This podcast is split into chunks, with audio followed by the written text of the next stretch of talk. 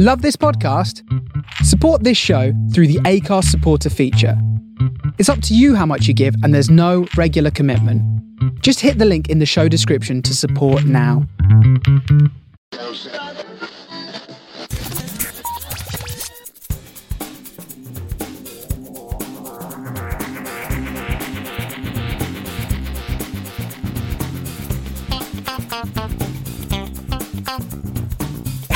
And welcome to episode 389 of Geektown Radio. I'm your host Dave, and back with me is to infinity How you doing? I'm very good, David. How are you? I'm very, very good. It's been a while. Yeah. yes, I was on holiday for a month basically. Uh, so we've, I think this is the longest break we've taken on the show before, but uh, we are back, and uh, there's been lots of things going on and lots of TV stuff. But uh, what have you been up to for the last month or so? so I finished. Uh, I was going to say it's not Peacemaker, it's Poker Face. Um, the first season, which is on uh, the not Peacock part of Sky. Yes. Um, which is is one of those shows over there. Uh, Natasha Lyonne in the lead role. I liked it a lot. It's interesting though because you watch the first three episodes and it's like, okay, this is good. It, it- it's basically told you apart from the differences in the first episode, episodes sort of two through five roughly you are watching the same thing happen, right, o- over and over again, but in, in different locations, different cases, but the same It's a formula. fo- format. And then it gets to about episode what seven or eight, and then a couple of things change, and then it ended quite nicely with sort of episodes nine and ten. I only felt like it could have done with maybe two fewer episodes, possibly one, one, one or two. I, I really liked it overall. Like when I look back at the, at the whole season, it's just that kind of middle part where you think are you going to do this for the rest of the season and what's going on with like because there's an overarching thing that's going on and then there's a sort of episode to episode kind of she ends up going somewhere something happens and she figures out the case so to speak i also kept forgetting now this is my own this isn't the show's fault i also kept forgetting she's got that ability which is i think is to like tell when people's lying or yeah. I thought it was a great show overall. I just, uh, it's just that middle part that could have been a bit better. But I thought the start and the end was very good for the season. It was good to see, as you mentioned before, with so many different guest roles. You've got like Jameela Jamil and you've got so many other really great people in there as well. And you're not sure who's going to pop up episode to episode. And you sort of, oh, there's that person. Oh, there's that person. But it still focuses on uh, Natasha's character. But it's got a second season, right? Yes, I believe it has already been Cool. renewed for a second season. The critical acclaim it's got has been off the charts. It's been really, really well received. The format is essentially Columbo, which, if you know that old detective TV show, the, the format is it's a sort of inverted detective story where you actually see the murder or whatever the crime is in the first half, and then uh, in this case, Charlie Natasha Lyonne's character kind of pops up sort of halfway through, and then you see her work out exactly what happened. And in some cases, she's been there previously, you've just not seen her, and in some cases, that's when she rolls into town. And I think it, it works really, really well. It's a really nice update to that format. And uh, as you mentioned, the cast is ridiculous because of the fact that she moves from town to town. So the only main cast is Natasha Lyonne. Every single other person is guest cast.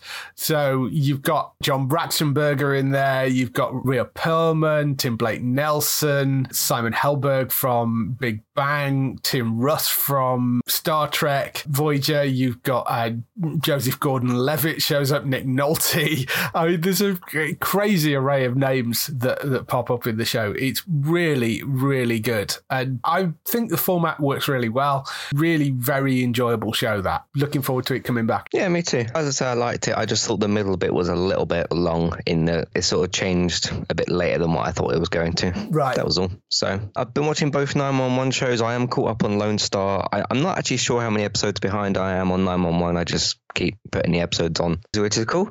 I think both these shows have been absolutely fantastic. Because I did a podcast the other day, one of my why you should watch things, and I included both shows in it, which I've I've never done that on two shows before, but I thought they're both in the same thing, and then one's just a spin off. It's interesting when we look at spin offs and stuff, right? Because a spin off of a show will come out and think, oh, it's not as good as the, the other one, and all. There's, there's always this pressure on a spin off show we saw what happened with like you know things like Fear the Walking Dead and many many other shows, and of course all the Star Trek shows get compared now. What's better, Discovery or Strange New Worlds or Mm-hmm. that sort of stuff always happens. But I think the second show that Lone Star has really come into its own, Yeah. and at points is I would say level with the original show. I think they're both excellent anyway, so I really enjoy both of them anyway.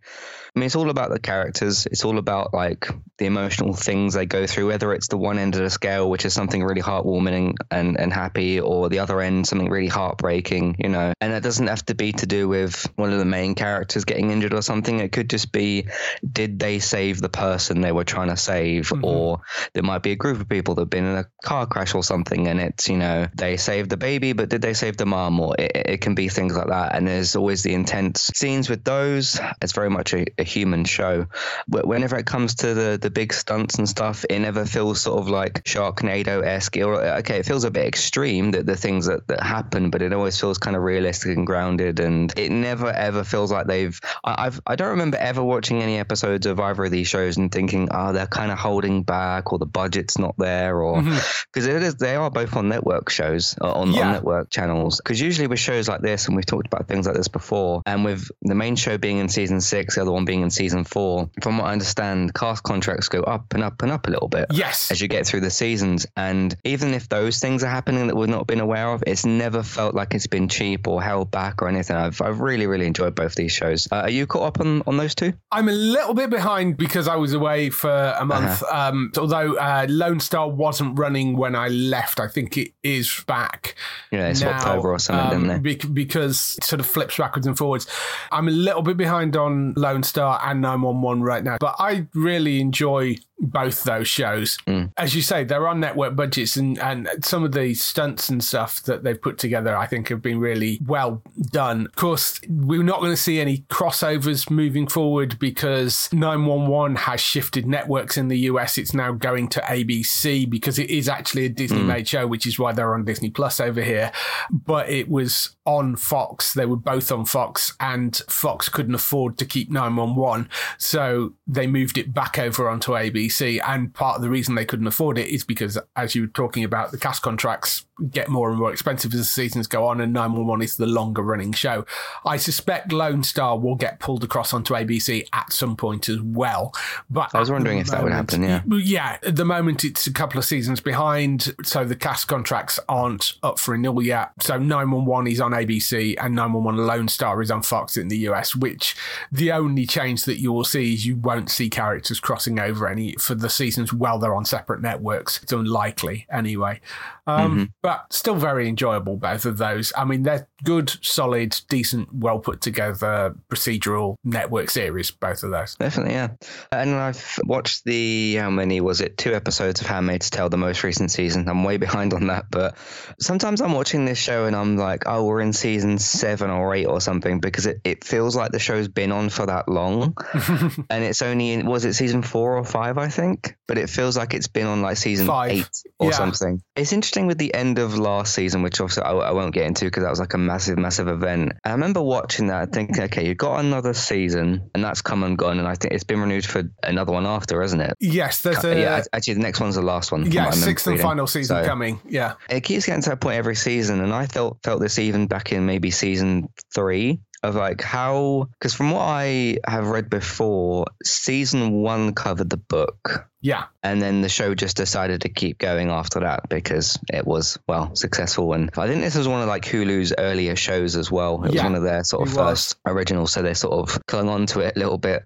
I understand why some people have dropped off from it. It can be a bit not in terms of bad quality, just because just because of what the story is and how brutal and how horrible it is. It can be you know grading at points, but then it, it's very very good at doing what it's doing. But what it's doing five seasons in, you're kind of wondering where is the end point for this? Like how much more can June, June and these women possibly go through? And Mm-hmm. it is good now to know that next season is because I know they've got a spin off coming up or or something. Uh, yeah, um, but the next thing. season's the last one. It, it just needs that end point to sort of because you could tell maybe what you could do for the ending. I just think it's time for it to it to get there now because Yes. I mean the end of last season was a very big checkpoint, and I'm glad they got to a checkpoint like that because otherwise, if if you'd have spent another season with that character, Mm-hmm. especially from the situation they were in, it would have felt like it just would have dragged even more. Yeah. I'm kind of ready to see its conclusion. Yeah. And I remember even back in season two and three, I think I did a podcast a while ago. I was kind of like, what's happened to The Handmaid's Tale and where is it going? The, the one the one reason I've stuck with the show the whole time, I mean, it is a very good show and you've got like some other really good people in it as well,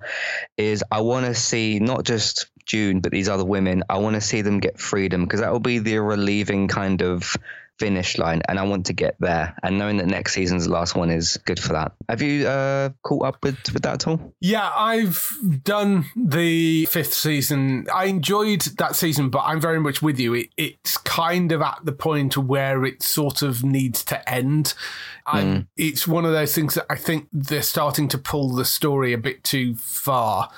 And I think ending it on a sixth season is certainly a good place for it to stop. They are developing this sequel series, which is based on The Testaments, which is uh, Margaret Atwood's 2019 novel, which is set in the same world, uh, which that causes some slight issues as well because it's, I think, set in Gilead still with handmaids and it's a sequel so that rather spoils the end of what happens in the end of the handmaid's tale because if they are planning on doing that you can't have gilead destroyed at the end of it so Just do a multi. Everyone's doing multiverses now. Just do multiverse and set it on a different Earth. yeah, maybe that's the way you do it. So, uh, yeah, I'm sort of intrigued to see how they come to a satisfying conclusion of The Handmaid's Tale when they're also planning to do the As well. So that's I- a I rare know. case where I wish that I wish that was just a, like a reboot and not a like the idea of a Yeah. sequel to that. Does I, yeah, I don't really like that idea. No, I'm kind of with you there because you want to end the series with Gilead destroyed and the handmaids all free and it all being like, you know, everything's fixed and stuff. And they can't do that if they're going to make a sequel to it. So we'll see where it ends up. But uh, yeah, it's going to be interesting, I think, that. Yeah. So what have you been up to? Well, I was away in America for a month, so uh, I've been sort of trying to catch up on things. I watched a few bits and pieces while I was out there. It's an interesting time in America because, of course, everybody is on strike in the TV industry pretty much. All the Yeah. writers are on strike, which happened before we went away. And whilst I was away, SAG AFTRA, the Actors Guild, also went on strike. Pretty much nothing is being made right now, which is going to be interesting moving forward because we're not really seeing any negative effect as much of that at the moment. I mean, you know, the late night shows were already off air because of of you know things like John Oliver and the late night talk shows. You know, they were all off air because of the writers' strike anyway. Had they been on air, they now wouldn't be allowed to have actors on the shows because there was part of the strike. The actors aren't allowed to promote any SAG-AFTRA work. That means no actors for press junkets, no actors going on chat shows. It's going to be very interesting when Graham Norton returns towards September, October, whenever it is that his chat show comes back, because they're not going to be able to have big US stars if the strike's still ongoing, because they're not going to be able to come on and promote things. Different for the UK actors. If they're UK actors that are members of Equity, they're not on strike, so they can still go on and promote stuff. It's also going to make Comic Cons very interesting as well, because we've got guest lineups for Comic Cons, which are coming up later, you know, the next sort of few months and we don't know what's going to happen with that because they they can go to comic cons and they can sign things and they can chat to fans and take photos and all that sort of stuff. They may not be able to do panels or if they do do panels you can't go and ask them stuff about their shows. So like Stephen Amell is being booked for MCM I think this year. Yeah. uh, and if he did a stage panel you wouldn't be able to ask him anything about Arrow or even Heels which is his new show. So I, I'm not entirely sure how that's going to work that's going to be sort of an interesting thing from the Comic Con point of view. But I mean, I get why they're striking. I entirely understand it. I mean, a bit it's partly to do with residuals for streaming. They basically do not get anywhere near the amount of money that they should get for streaming shows. So they're fighting for that. They're also fighting against the use of AI, which is something which is both for the writers and the actors because they're trying to replace particularly background actors with sort of digital versions. You've got to bear in mind as well that 95% of the actors union aren't your main cast, even guest cast. They are background actors. They are the people that you see wandering around in shots and stuff.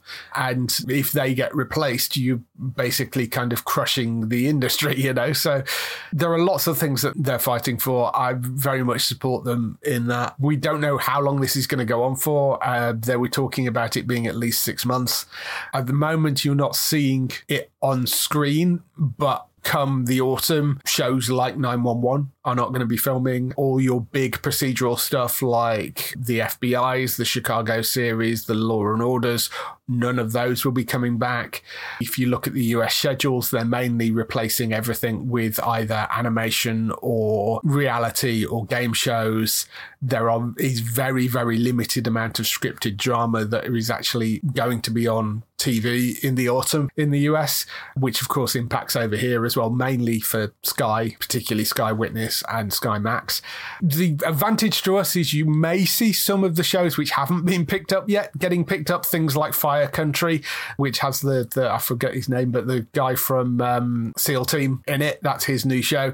Uh, mm-hmm. You may see something like that getting picked up to fill a gap. You may see things like there's a couple of Fox shows like Alert Missing Persons Unit, which I think is Scott Caan's new show from Hawaii Five-O.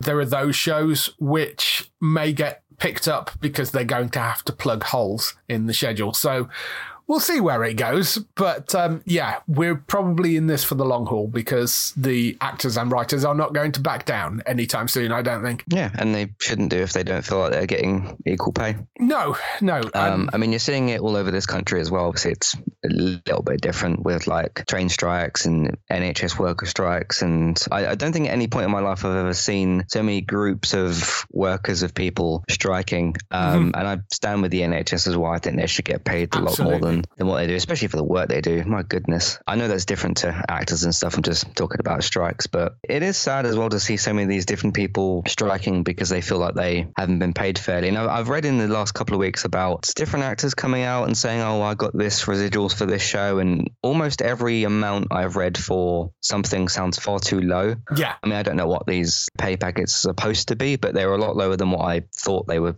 going yeah. to be, especially if you consider all these streamers and stuff and all these kinds of companies. You're talking about like multi-billion dollar companies here. It's a bit. I know this isn't quite the same thing. It's a bit like because Man United are trying to buy people at the moment, and it's a bit like everyone being convinced of oh Man United haven't got enough money. It's like no, that's not true. It's the people at the top. Um, yeah. And whenever it comes to anything like this with with payment and whatnot, it's usually the people at the top that are the problem. Mm-hmm. So usually in most cases they're just a little bit too greedy. Yeah, and that is very much the case here. I think you know, yeah, um, yeah. as many of the actors and writers have said, they don't have a problem with the mid-level executives that they're working with. You know, it's the upper brass at these companies, the ones that are taking millions and billions away in paychecks and then claiming oh, yeah. poverty that they can't pay people. And you know, the streaming issue particularly is a huge one given that yeah.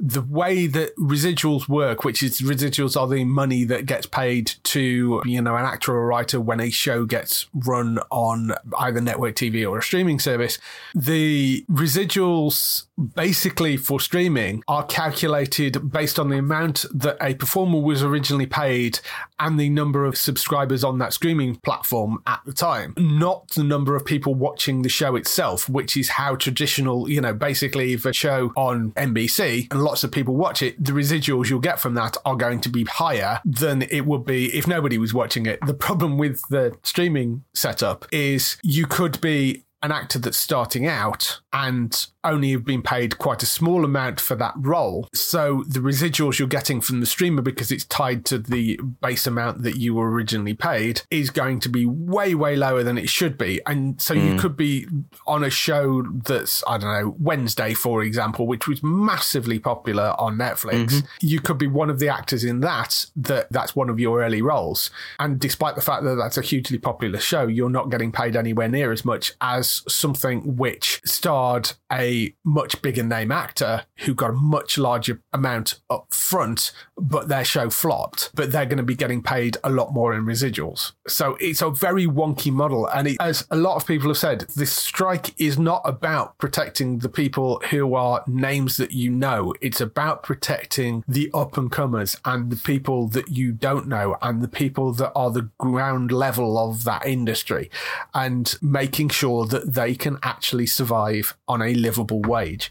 Yeah. Uh, so it's a really messed up system right now and it needs correcting, and that's what they're fighting for. Yeah. It's interesting at the moment because the issue is now you can film things, but you can't write things, although there's an actor strike, so you can't quite film Uh, yeah, things you as can't well. fi- yeah, it, it Yeah, depends. yeah. I mean, some things are filming, as I said, Equity is still filming in the UK because it's illegal for them to sympathy strike with the US. So stuff like House of the Dragon is still filming because it's mainly filmed in the UK under Equity. Uh-huh. Industry, which is a big HBO show, and also BBC over here is filmed under Equity in the UK as well. So th- that is still filming. And there are other things that are filming in the UK, but were filmed mainly under SAG AFTRA and they've been shut down. So if it's a SAG AFTRA project and they're the lead acting guild for the actors on the project, then it's not filming. Hmm. And nothing is being written. I mean, the only reason that House the Dragon is still filming is because of the fact that the scripts were completed prior to the writer's strike. Um, mm-hmm. So nothing, and nothing can be changed on those scripts at this point. Oh, hopefully this gets resolved sooner Yes. rather than later. Yeah, So, I mean, I, I don't see it getting resolved anytime soon, but hmm. we can hope, you know. Yeah. Um, in terms of stuff that I have been watching, though, Strange New Worlds, I'm thoroughly enjoying this season. I am up to date on that. They surprise dropped an episode last night. The latest episode, which is called Those Old Scientists, which is the crossover episode with Lower Decks handled that brilliantly well. It's directed by Jonathan Frakes, and uh, he's currently at number one in the IMDb database of like all episodes of all Star Trek. That's currently the number one episode. and there's a lot of those. Yeah, there is a lot of those across all seasons. but apparently, that is currently trending at number one. The crossover one. Yes, that's the That was- crossover one. Oh, wow. With lower decks and i really enjoyed it. It's funny it's a little bit silly but it, they managed to pull it off so so well. As sort of classic trek and pokes fun at itself as well. At the kind of transition from animation to live action i think works really really well. That was supposed to come out on friday and they aired it i think at san diego comic con which we'll be talking a bit more about later but they aired it at san diego comic con and then said uh, for everybody at home you'll be able to watch it tonight so that episode is now out and then i think there's another episode dropping on friday and thursday friday then it'll go back to weekly releases again so uh, yes, there is a, another episode of of uh, Star Trek: Strange New Worlds up if you uh, haven't been and caught that yet. Quantum Leap, which also dropped onto Paramount Plus whilst I was away, I've been catching up on that. Do you familiar with the original Quantum Leap? Somewhat. Yeah. Yeah. I mean, it's ended a while ago, so, uh, you know, I wouldn't have expected you necessarily to have seen it. But the old series starred Scott Bakula as um, Sam Beckett, a physicist working on a government experiment into time travel. They threaten to cut his funding, so he takes drastic action and jumps into the Quantum Leap accelerator, vanishes from the present day, but becomes trapped in the past. However, he isn't in his own body, but has leapt into the body of somewhere else. And the only way that he can leap forward and in the hopes that the leap will take him home into his own body is by solving some sort of personal crisis of the person that he's leaped into. So he's been used by some supreme power as a way of correcting issues in the timeline, essentially. The new iteration of it has a similar setup. It stars Raymond Lee, who you might know from Kevin Can F himself, which is, you know, we've talked about, great series. As Ben Song, he is a world renowned physicist who has picked up the baton of the Quantum Leap project. It's been 30 years since Sam stepped into the Quantum Leap accelerator and vanished. Now a new team has been assembled on the project in the hope of understanding the mysteries behind the machine and the man who created it.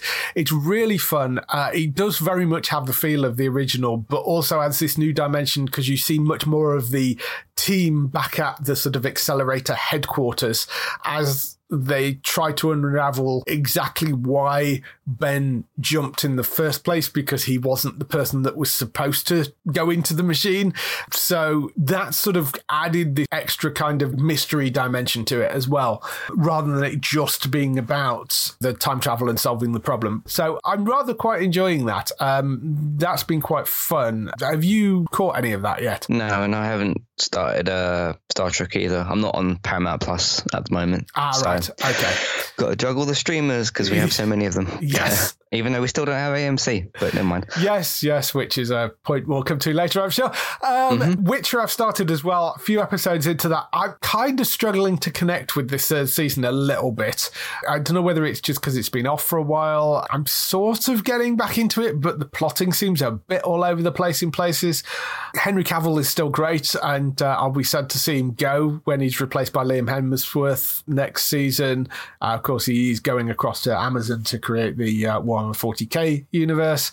It's split into two halves as well, so I'm not even through the first half of the third season yet. But yeah, I'm just, I don't know, it seems a bit shaky plot wise so far. Yeah, I agree. Uh, I'm two two episodes into the what five starter of the Yeah. of the season. I found it to be boring, and I don't know if it's because in the back of my mind, every time I look at Geralt, I'm like, he's getting replaced. Yeah. Uh, well, not getting replaced. He left left the role. I also just why is Ciri always got to be in danger? Yeah. because she's like having these visions or, or something, and Yennefer's trying to help her, which is interesting. But series of, I mean, I haven't read the books. I don't think I probably ever will. But I remember when I played the third game, and she was like a very, very powerful character. And mm-hmm. we're into the third season now, and I get with the because the first season was sort of the plot of the third game, which was Geralt has to go and find her, which I thought was well done and everything. And then the second season was Ciri in trouble. She had some trouble she was dealing with, and then you're doing the visions thing with with her this season. I don't know where that goes yet because I haven't gotten that far. Everybody else is fine. It, I agree. It's not really sort of just clicking. I mean, I really like this cast. I really like these characters. Henry mm-hmm. as Geralt is excellent. So are the all the rest of them. But I feel like it's starting to just slip away a little bit. And Yeah. I heard it got renewed for four and five. I can't remember if that was if that was correct, but that's what I because I saw some online discussion about like how is Liam supposed to. Some people were saying about okay, Henry's so brilliant in this role. How is Liam supposed to replace him? Obviously, Liam's gonna have to figure that out for himself as to how he approaches the role, but it will also depend on the direction and writing that he gets. There was a couple of these side characters popping up, and I'm like, okay, you're kind of interesting, but I want to get back to the main cast. So it's just not really clicking so far. I'm hoping there's some sort of it builds up to something and works a bit better. I think it's only been renewed for a fourth season so far. I don't see any evidence of it being renewed Okay. for a fifth, but I, I could be wrong about that. Do you think it'll be cancelled after the fourth?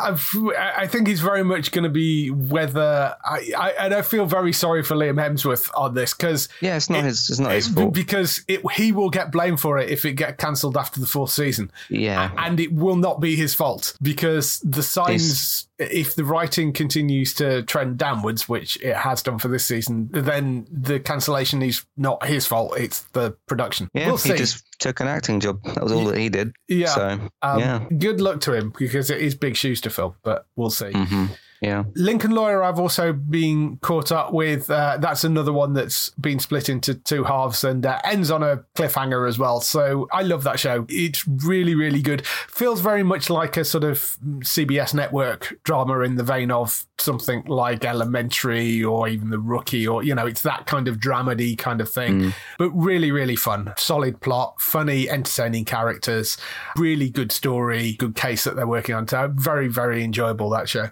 And and uh, Foundation, which has got the first two episodes of season two out. Took me a little while to get back into it, and I had to go and watch a recap video because I was like, what the hell happened last season? I can't remember. But really great. The first episode is a little bit confusing, and then it sort of settles in the second episode, and you're kind of back focused on it, and you see where the story's starting to go. Very enjoyable, proper, full on sci fi series on Apple TV. And uh, first season of that was great. Second season is basically a continuation of that. So enjoying that as well. Yeah, the first two episodes were just brilliant for that. The way the show is put together, production value, acting, just everything is is fantastic. And again, it's the one that you want to watch without any distractions at all. Otherwise, you will be lost. Yes. Um, but uh, Put your phone away. it, yeah, it, it very much rewards you for doing that. It's interesting a couple of the things they're trying to do in these first two episodes, especially with the the middle brother, because you've got the young, the middle, Day, and the old one. Yes. No, they've all got certain Dawn, names, day, but and dusk. They are. yeah, Yes. with some of the things he's been going through, which was very, very interesting, especially that fight scene. Yes. Um, just a brilliant show. if you want to see a very fit, very naked Lee Pace in a fight scene, I think that was the advertisement. Yes, yes, that's that. That was the the play for the opening episode of Foundation season two, I think. But yeah, very enjoyable. That that's on Apple TV. First two episodes of season two are out now. But if you've not watched season one of Foundation, go and check it out. If you like sci-fi, uh, it's a serious, hard sci-fi. Put your phone away, concentrate on it. It's a brilliant, brilliant show. That's all the stuff we've been watching. Let's move on to some TV and film news.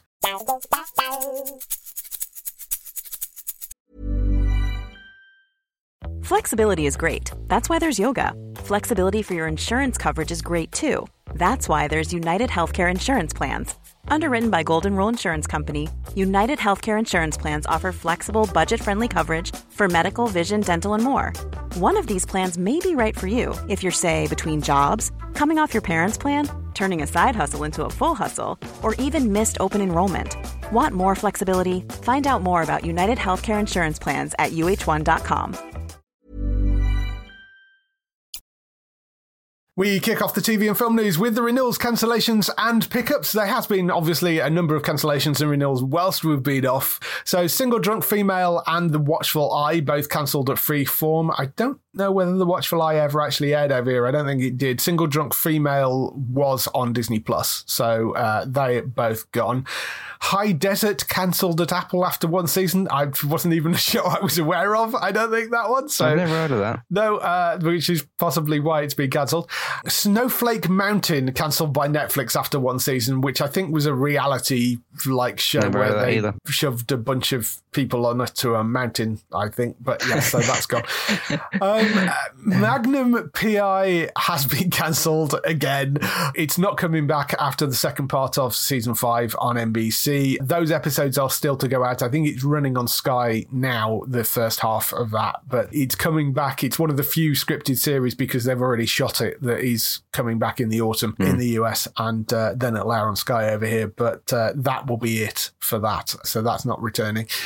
Sex Education, they announced we will end with its fourth season, premiering in September on Netflix. That so uh, that will come to its end. I've not watched any of that. I, you were watching that. No. I think it's one of Netflix's best shows. Um, I really like it a lot. I, I remember. Did I struggle to get into it at the start? Maybe a little bit, but then it just really started clicking. Have you never seen it before? No, no, I never got Oh. around to watching it. But I thought you um, had. no, no, never got around to watching it. But uh, I know it's supposed to be a very good show, and I know it's beloved by people. Mm. That's where uh, Ncuti Gatwa yes, yes, it's Yeah. where Susie's from. So uh, you know, but he's obviously been going to Yeah, be go from this very, very huge Doctor Who. On Doctor Who. Mm. There has been a number of pictures of uh, him in costume on uh, Doctor Who. Seen him. Looks- looks good. Looks great. I, I'm so looking forward to that. It's going to be brilliant. Mm-hmm. Uh, over on Paramount Plus, they cancelled a bunch of shows. Rise of the Pink Ladies, The Game, Queen of the Universe.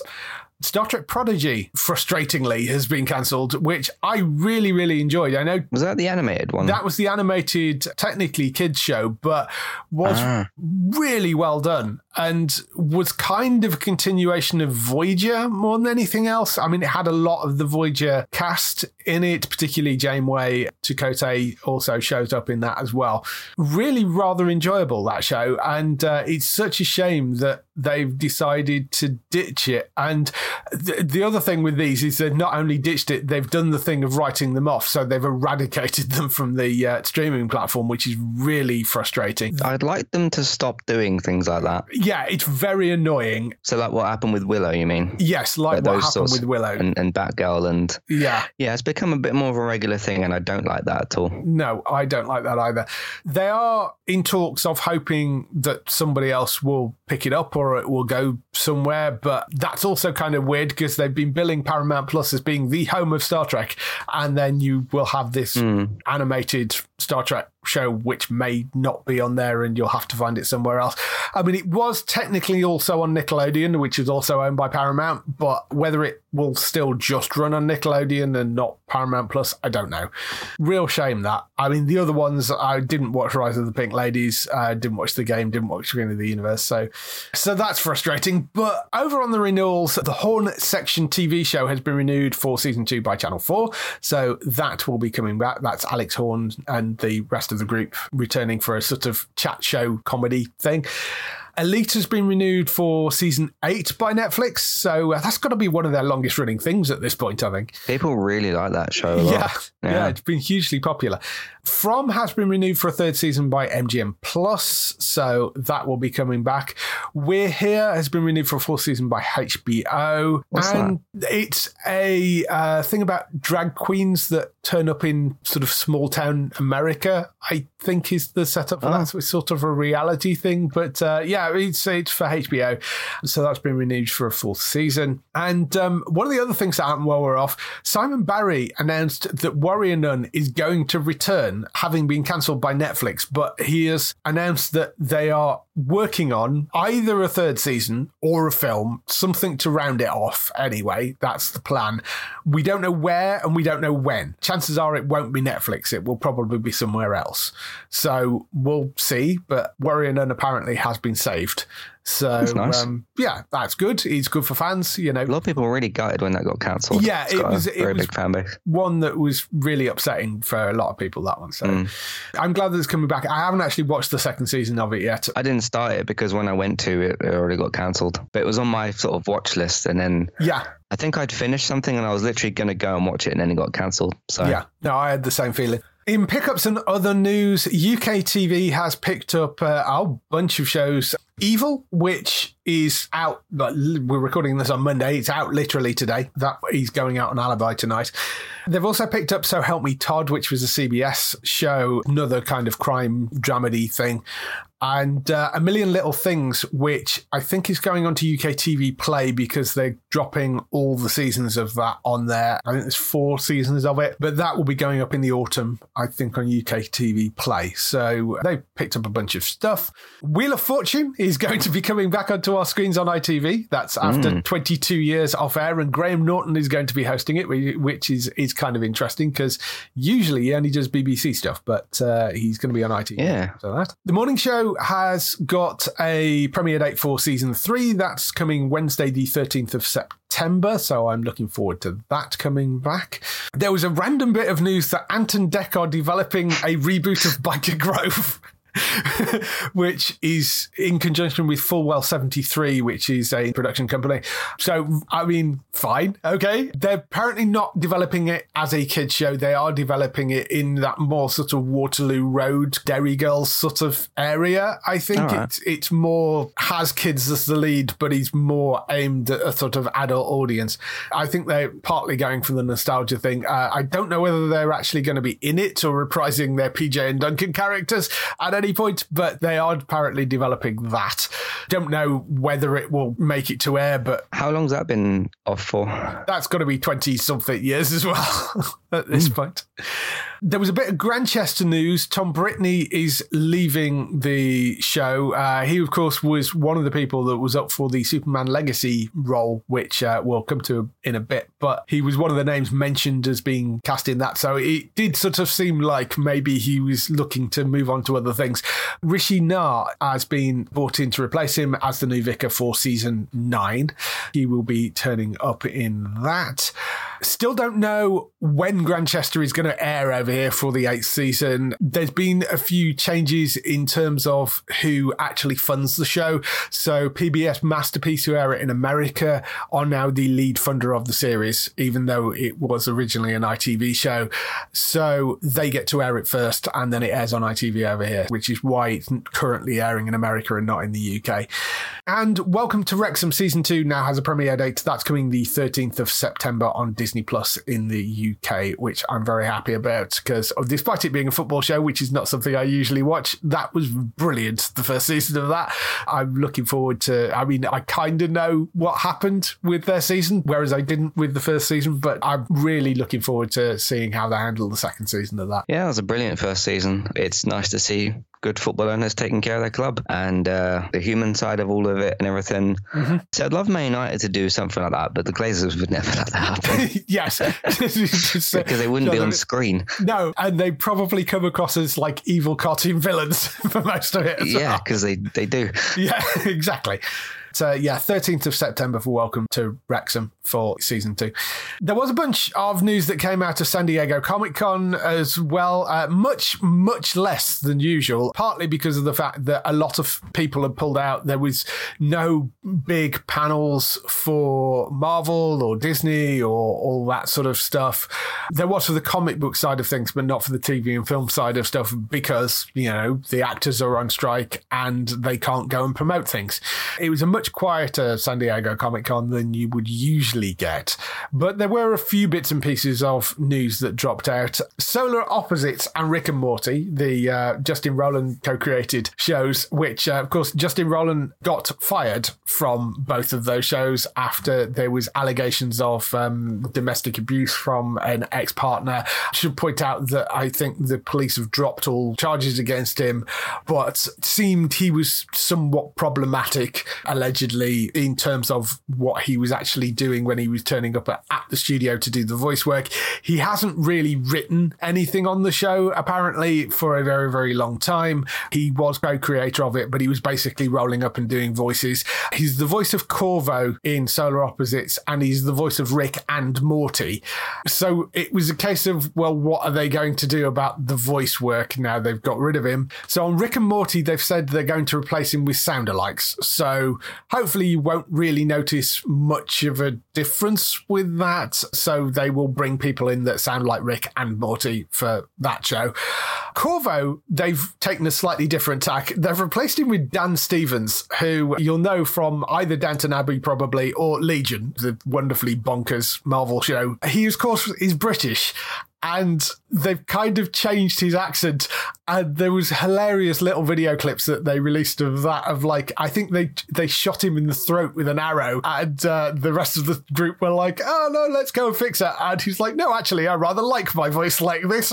The kids are going so so is he gonna sound like this now? And it's like well yeah probably. I'm sure nobody will notice. Just kind of carried on. So uh, yes dan stevens is now the voice of korvo. In solar opposites. I rather like that that they're, they're kind of glossing over it, you know, having vaguely referenced it. And Dan Stevens is great. So sure, it will be wonderful. And uh, I love Solar Opposites. It's going to be really, really fun to see that come back as well. Yeah, I did see that clip. It was quite interesting the way they, they tried to handle that. So we'll see how that goes. Yes. We'll see how that goes. Hopefully that all works. Uh, Rick and Morty is going to be interesting if they're just going to use sound alikes. We'll see who ends up getting the job there. Also on the animation side, Invincible now has a premiere date for season two. That's coming on the 3rd of November. But as a sort of thank you to fans for very, very patiently waiting, because I think it was 2021 when the first season of that came out, Invincible Atom Eve has been released already. That's out now on Prime Video. It's a standalone origin story episode based around the superhero played by Gillian Jacobs that is now up. I haven't got around to watching it yet, but uh, Invincible Atom Eve is released already on Prime Video, so you can go and check that out up on there. But uh, very much looking forward to that coming back as well. And uh, they've added even more people to the already ridiculous cast that that show had.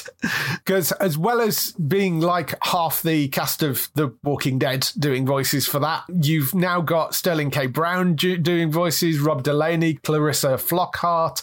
Phil Lamar, Luke Macfarlane, Tatiana Maslany is in there, Scoot McNairy, Ben Schwartz, Rhea Seehorn, Lea Thompson, Chantal Van Santen, a whole bunch of other people in there. So, uh, yeah, there, there were a whole bunch of new voices joining people like Gillian Jacobs and Steven Yeun, J.K. Simmons, Ross Marquand, Khary Payton, Zachary Quinto, yeah, all the other people that are involved in that. So, yeah, very much looking forward to that coming back. Yeah, that should be great when it uh, comes back. It's been a long time. These things do take a long time. Yes, so. animation takes a while, and it has Yeah. already been renewed for a third season. So that hopefully should close the gap between the animation process for season one and season two. Although I don't know whether how the strike is going to affect that because of the voice acting, because they're obviously not allowed to do voice acting.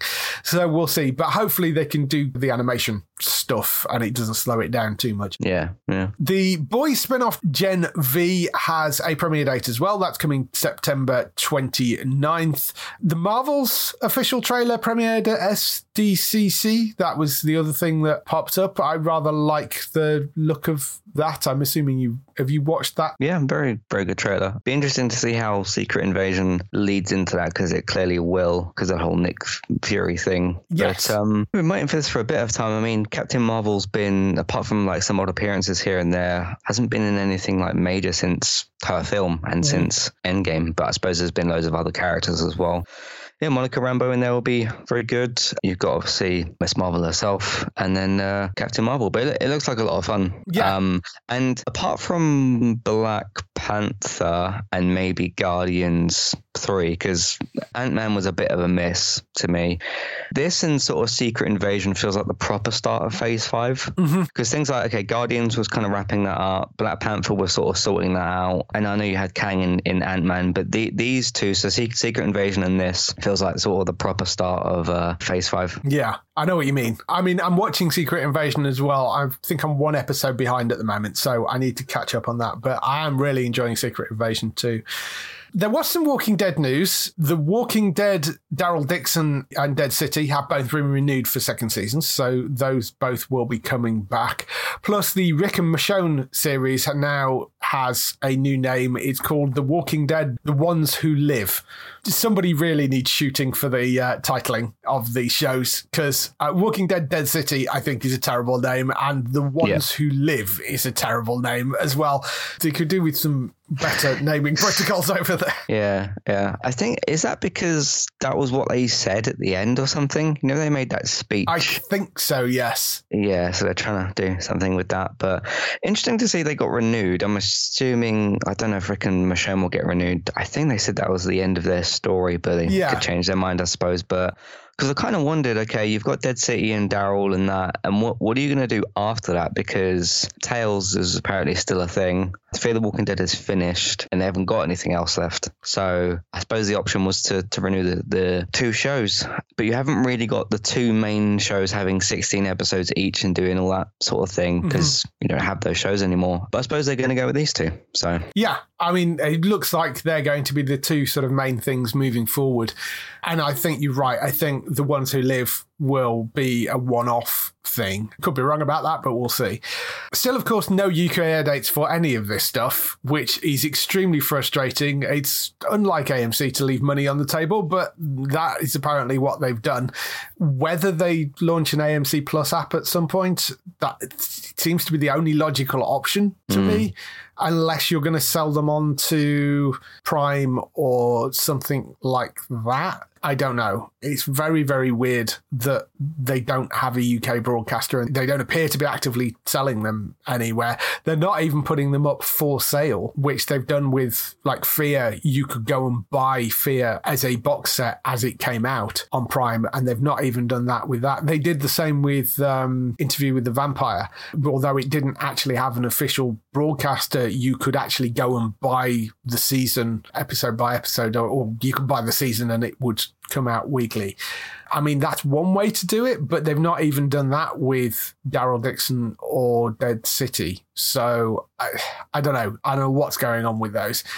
But uh, at the moment, no UK air date for those, but they have been renewed for second seasons. The Continental, which is the John Wick spin off, uh, it's a three episode event thing, that's now got a premiere date, uh, 22nd of September. It's coming to Peacock in the US and it will be Prime Video everywhere else. So we're Prime Video in the UK. Never seen any of the John Wick movies, so uh, I, Oh. I really should watch them at some point. But um, I don't know how beloved they are. But uh, you know, if you're a John Wick fan, that that's certainly one that I'm sure you'll go and mm-hmm. watch. I've only not seen the newest one. Okay. I haven't seen any of them at the at the cinema. I think by the time I went to watch them, all three of them were maybe out anyway. Yeah. Over at DC, they announced that there are a couple of animated movies in the works. There's a animated version of The Watchmen and uh, Crisis on Infinite Earths they are doing, which is sort of interesting given that all the stuff is supposed to be integrated at this point. So I don't know whether they're being done as sort of Elseworlds things Yeah, they'll probably just stick it as Elseworlds. or or whether the crisis on Infinite Earths event is going to be a sort of historical thing that sets up the Gunn universe, maybe. Because I mean, crisis events are things that massively alter. Yeah. I what. I, I don't think they do they feel the need to do that with this because it hasn't come across that they felt the need to No. specifically say to the audience, "We're going to reset this and do." th- This feels like Superman Legacy is just going to come out and that'll be that. Yeah. So, So- um, cause I remember when they did it on the Arrowverse stuff, and it was very clear of like, we're doing this, so this leads to this, that kind of thing. So, Yeah. We have got some Superman Legacy casting stuff coming up as well. Uh, there was one other air date, which I did mention earlier, which is uh, Star Trek Lower Decks Season 4. Looks like it's premiering on September 7th. The first three seasons of Lower Decks are getting added in August to Paramount Plus, And uh, it looks like that's the sort of preparation for Lower Decks Season 4 coming onto uh, Paramount Plus on September 7th. So I don't know whether they're going to be sort of sharing that with Prime like they did with Picard or not, because I, I don't know whether whether they're doing a deal for that or not. But it looks like the full season will be on Paramount Plus. Superman Legacy, though, there was casting, uh, quite a lot of casting for that, actually. Uh, the main ones being uh, David Corenswet, who had landed the title role of Clark Kent and Superman, uh, and uh, Rachel Brosnahan, who has landed the role of Lois Lane. Um, those were the two that I wanted to see in those roles. Rachel, you know, I'm a huge fan of from Marvelous Mrs. Maisel. David, I don't know his work quite as much, but I did watch Hollywood and he was great in the lead in that. And I can see them working well well together. I think they're going to be great leads for this new Superman. They also announced the casting of Nathan Fillion as a Green Lantern, but not the one you thought that they were going to be, because everybody thought he was going to be Hal Jordan, and he's not. He's going to be Guy Gardner, which I think is is an interesting choice. Isabela Merced, who is playing Hawkgirl, and Edi Gathegi, I think his name is, who is playing uh, Mr. Terrific as well. And uh, Anthony Carrigan is also had a really good day because on the same day that uh, he was announced as being cast in Superman Legacy, he also got nominated for an Emmy for Best Supporting Actor for playing NoHo Hank in Barry. So uh, he had a really good day. Uh, but he's going to play Metamorpho, who is, uh, if you don't know that character, he's also known as Rex Mason. He's a former archaeologist who turned hero with the ability to transmute himself into various elements and morph all parts of his body into various shapes. He's been around since like 1965, that character. So great choice for that. Anthony Carrigan is a brilliant actor. Uh, Fillion, of course, I will watch in absolutely anything. And uh, I don't know how big their roles are going to be in this because obviously, I mean, it's a Superman movie, but they are in there, which is good. It's does show you that they are very much setting up an established kind of, you know, superheroes are out there sort of world. Casting looks good, I think, so far. Yeah, the cast is good here. I just think they, they've got to strike a bit of a balance of it's supposed to be a Superman solo film, so you've got to get David settled in the role and Rachel settled in her role. Because this feels a little bit like a BVS, but if you skipped Man of Steel, sort of. Although it could be a bit of those two stitched together. Because we, I mean, we don't know if you're going to have like, um, do you remember in BVS when they did the the cameos for Flash, Cyborg, and Aquaman, and it was like, oh, these these are here in the world, and then you got back to the film. If this is going to do something like that, or if it's gonna they're going to have more sort of full roles. Because you're kind of introducing these characters as well before you get to Batman, which was sort of one of the mistakes they made before. Because even though Batman slots in quite well in, in Batman v Superman, you haven't really had the introduction to him. And clearly there'd been some sort of history between himself and Deathstroke when you get to the end of, uh, that was at the end of Justice League, um, the Snyder version. Mm-hmm. So they've got to strike the balance of this right. And it just depends how they, how they do that. I think these are good casting choices. Like I said, I just wonder, should you stick them all out in the door in the first film? I suspect they're not necessarily going to be huge roles. Right. Uh, you know, it depends to see if the Justice League is already set up in this, which it may be. It sort of makes sense that those characters would be around. They may be just not main parts of it and the Justice League is a thing that's sort of there. You could be setting it up in that way because all those characters have been part of the Justice League at some point. So I do wonder if maybe that's where they're going with it, and it will be Superman dealing with something on his own, but the Justice League is sort of there in the background. I mean, maybe it's a Justice League meeting thing or something. I don't know. Um, mm. So maybe they're, they're fairly small roles. We'll have to wait and see. I kind of trust James Gunn to get this right.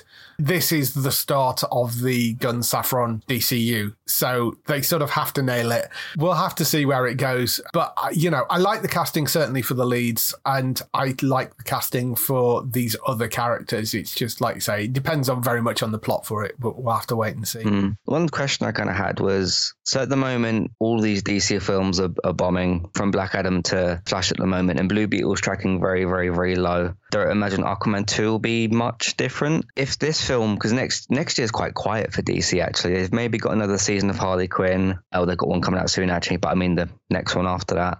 Uh, you've got Joker 2 and you've got a Penguin series and maybe Superman. Uh, depends if they get the season 4 done for that time. But ev- everything else is either cancelled or actually finished because there's no more Arrowverse stuff. There's no more other DCEU films scheduled. And even if Batgirl had come out, it would have obviously been out before that mm-hmm. point anyway. So you haven't got a lot going on next year because also Batman 2 is also 2025. I just wonder if this film bombs as well. Let's say it makes between four to 500 million, which would still be probably too low and also would still be lower than what Man of Steel's was, which I think was 600 and something. So I think that was 600. I think BVS was about 800 million, and I can't remember what Justice League's was, but obviously that didn't go well. I just wonder if this film doesn't make enough money, what do you do from there? Do you just keep making the next films and hope that it gets better? It depends. It depends how much money they're throwing at well, yeah, it depends the, how much it costs, the, I suppose. Bu- yeah. The budget for it. Because, like, the budget for Man of Steel was 225 million and it made 668. So, you know, it did well. Maybe not as well as they wanted, but I mean, it, yeah. it, it did make well over its money back. This has been a longer argument about the problem with cinema at the moment is the fact that the, the reason that these movies are failing is because they're spending too much to make them. That's um, one of them. There's a lot of factors, but that's one of them. Yeah. I mean, yeah. one of the reasons why these movies are seen as flops is because they're costing too much to make in the first place and they need to be able to reduce the amount of money that they're spending up front to mm. be able to make the amount of money back for them not to be flops at the box office you know because if you can make them i'm not saying that it will be 50 million but if you can make a movie for 50 million that is a big superhero movie yeah and i mean you yeah. can i mean you can make a movie for 50 million obviously but if you can make a decent superhero movie for that sort of budget then you're laughing because if you then make mm. half a billion in profit Did, off that. Didn't Joker do something like that? Because Joker didn't cost exactly. a lot of money, but it made a billion. Yeah. Um, but then you can't do that every single time, I suppose. No, no. And I mean, yeah. Joker's a very different sort of film. So yeah, yeah it's tricky. What's the next film after Superman? Uh, Cre- oh, Creature, Creature, Commandos is a series, isn't it? Yes, it's an animated series, Creature Commandos. Right. I suppose it will depend as well on how, how Batman does. The thing with Batman as well is that's a separate universe as well. So, you know. Oh, no, I mean uh, Brave and the Bold. Oh, Brave and the Bold, yes. Yeah, yeah. yeah. Yes, that, that will also going to be interesting to see because at the moment we don't know the budget for it. So we'll see. Yeah. That's all the news we've got for this week. Just some highlights for next week on TV. So, highlights for next week. We have from season two starting on Sky Sci Fi. That's on the 25th of July at 9 pm. Um, that's the sci fi horror series about a nightmarish town that traps all those who enter. How I Met Your Father returns for season two for the second half of that. That's on the 26th of July. Looking forward to that coming back. BattleBots returns for what's been referred to in the UK as season five, although I think is actually the US season 10, uh, just to be confusing. That's coming to ITV4. That's on the 26th of July at 7 pm. Good Omens returns for its second season. That's on Prime Video. That's on the 28th of July. Definitely looking forward to that. And um, obviously goes beyond the books, but uh, they have brought in the brilliant John Finnemore to join Neil Gaiman in writing the second season of that. So uh, I'm, I'm very much looking forward to seeing what happens with that. The Power of Parker is a new show coming to BBC One. That's on 28th of July. Stars Conleth Hill, who you will know is the uh, bald guy from Game of Thrones. Who is he in Game of Thrones? Varrick. Oh, okay. So has much more hair in this and uh, stars in a comedy set in 90s Manchester about the downfall of a self-made impresario with the ambition of Alan Sugar and the swagger of Kilroy Silk. It looks like it could be kind of funny that, but uh, that's coming out on the 28th of July. That's called The Power of Parker.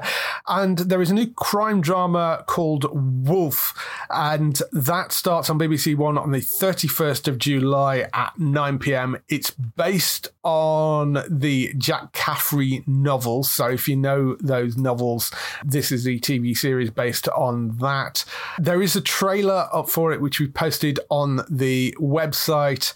The lead in it is uh, a guy called uh, Ukweli Roach, who I don't know, but the two sort of villainous characters in this are Sacha Dhawan, who you'll know as the Master from Doctor Who, and uh, Iwan Rheon, who you'll know from Game of Thrones. And they're, they're playing kind of fairly psychotic characters in this, and they seem to be doing a lot of scenery chewing. It looks like it could be quite good fun. So, um, Wolf, that's on BBC One on 31st of July at 9 pm p.m. And that is everything we have for this week. If people want to find more of you, where can they find you? You can head over to entertainmenttalk.org or search for that name on your podcast platform. Uh, TV, games, films, Man United podcasts. Um, I'll do a United cast preview soon. We kick off on the 14th. We're doing pre-season at the moment, still trying to buy and sell some players. So see how that goes. And no, the Glazers do not look like they're leaving anytime soon, even though they've been offered $6 billion. Apparently it's not enough money. It's not enough. Um, but they're st- that's still going on. Uh, did a podcast on 911 I talked about. Um, did some stuff on Gaming Talk recently. I had to do a solo episode last week. Uh, Robert was also away, so talked about uh, there was some Microsoft and like Activision updates and stuff like that. Uh, so that was cool. Uh, done some film reviews. Got The Flash, Mermaid, Elemental, Pixar's newest film. Really enjoyed that. Still need to go out and see Spider Man, so look out for that as well. Twitch, if you want to check me out over there, eTalk UK and YouTube is Entertainment Talk Plays. That's me. Oh, and we should be back for Breaking Bad at some point as well. Yes, yes, Ah, yes. we'll be doing that as well. Uh, so go and check Matt out over on entertainmenttalk.org and all those other places. Uh, Bex, you can find over on twitch.tv forward slash Trista Bytes. That's B Y T E S. She's streaming every week. You can uh, go and have fun watching her stream. She's was power washing the SpongeBob SquarePants environment. I seem to remember the last thing I saw her Alright doing. then. She may be doing other things as well, but uh, yes, she's she's been playing around with the power washing stuff. Twitch.tv forward slash Trista Bytes for Bex.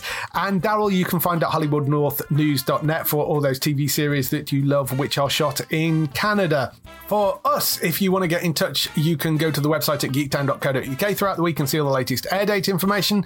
If you want to get in touch with your questions or comments, email us on podcast at geektown.co.uk. Leave a message on the website post. Find us at Geektown on Twitter, on Facebook at facebook.com forward slash geektown, on YouTube at youtube.com forward slash geektown, on Instagram at Geektown UK, on TikTok at Geektown UK, and we're on threads as well. You can find at Geektown UK. So uh, that is everything. You can go and find us all over the place, either at Geektown or at Geektown UK.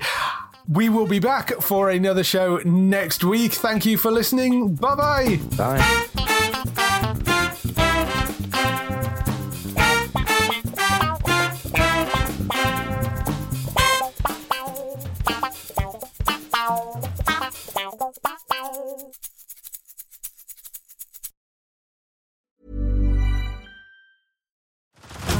Head over to Hulu this March, where our new shows and movies will keep you streaming all month long.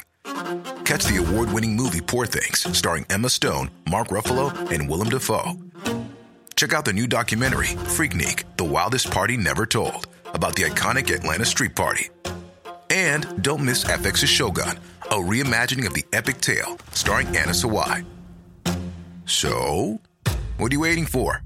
Go stream something new on Hulu.